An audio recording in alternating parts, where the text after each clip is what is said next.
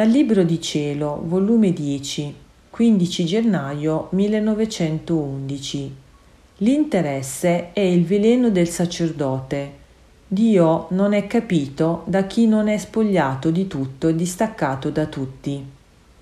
Continuando il mio solito stato, il mio amabile Gesù si faceva vedere piangendo e per quanto facevo, perché me l'ha portato la celeste mamma perché lo quietassi, quindi lo baciavo, lo carezzavo, me lo stringevo e gli dicevo che vuoi da me? Non vuoi amore per renderti felice e quietarti il pianto? Non me l'hai detto tu stesso altre volte che la tua felicità è il mio amore? Ed io ti amo assai assai, ma ti amo insieme con te perché da sola non so amarti.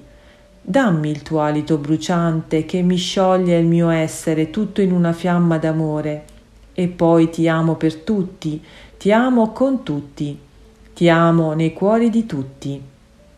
Ma chi può dire tutti i miei spropositi? Onde pareva che si quietasse un poco, e per distrarre il mio dolce amore del tutto dal pianto, gli ho detto Vita mia, il mio tutto, consolati.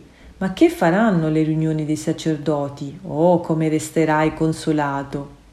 E lui subito Ah, figlia mia, l'interesse è il veleno del sacerdote e si è infiltrato tanto in loro che ha avvelenato loro il cuore, il sangue e fin nelle midolla delle ossa. Oh, come l'ha saputo ben tessere il demonio, avendo trovato in loro la volontà disposta ad essere tessuta. La mia grazia ha usato tutta la sua arte per formare in loro la tessitura dell'amore e dar loro il contraveleno dell'interesse, ma non trovando la loro volontà disposta, poco nulla ha intessuto di divino. Perciò il demonio, non potendo impedire del tutto queste case di riunioni di sacerdoti, facendo molta perdita, si contenta almeno di mantenere la tela che ha loro tessuto col veleno dell'interesse. Oh, se tu vedessi quanto sono pochi disposti a segregarsi dalle famiglie anche col cuore e a rovesciare questo veleno dell'interesse, ne piangeresti meco. Non vedi come si dibattono tra loro a questo riguardo, come restano agitati, come si fanno tutti fuoco. Anzi, lo credono uno sproposito che non è addetto allo stato loro. Mentre ciò diceva, vedevo i sacerdoti disposti perciò. Quanto scarsissimo il numero. Gesù è scomparso e io mi sono trovata in me stessa. Ora, sentendo ripugnanza di scrivere queste cose che riguardano i sacerdoti e avendone fatto il sacrificio perché così vuole l'ubbidienza, il mio amato Gesù dopo è venuto e mi ha dato un bacio per ricompensarmi il sacrificio fatto ed ha aggiunto Figlia diletta mia, non hai detto tutto sopra gli inconvenienti che porterebbero se resta il sacerdote inceppato col legame della famiglia, le tante vocazioni sbagliate per cui la Chiesa in questi tristi tempi piange amaramente. Non si vedrebbero certo tanti modernisti, tanti sacerdoti vuoti di pietà vera, tanti dati ai piaceri, tanti all'incontinenza, tanti altri che guardano perdere le anime come se niente fosse, senza la minima amarezza, e tanti altri spropositi che fanno.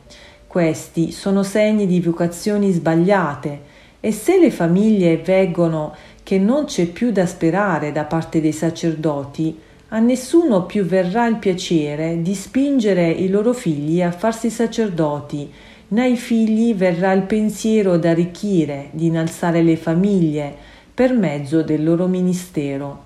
Ed io, ah mio dolce Gesù, invece di dire a me queste cose, andate dai capi, dai vescovi, che loro che hanno l'autorità possono riuscire di contentarvi su questo punto ma io, poverella, che posso fare? Non altro che compatirti, amarti e ripararti.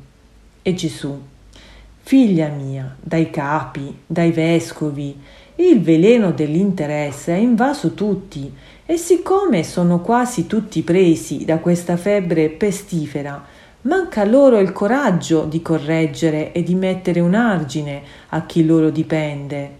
E poi io non sono capito da chi non è spogliato di tutto e distaccato da tutti.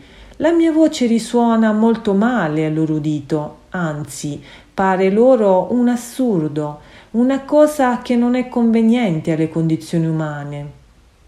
Se parlo con te, ci comprendiamo abbastanza, e se non altro trovo uno sfogo al mio dolore, e tu mi amerai di più perché sai che sono amareggiato.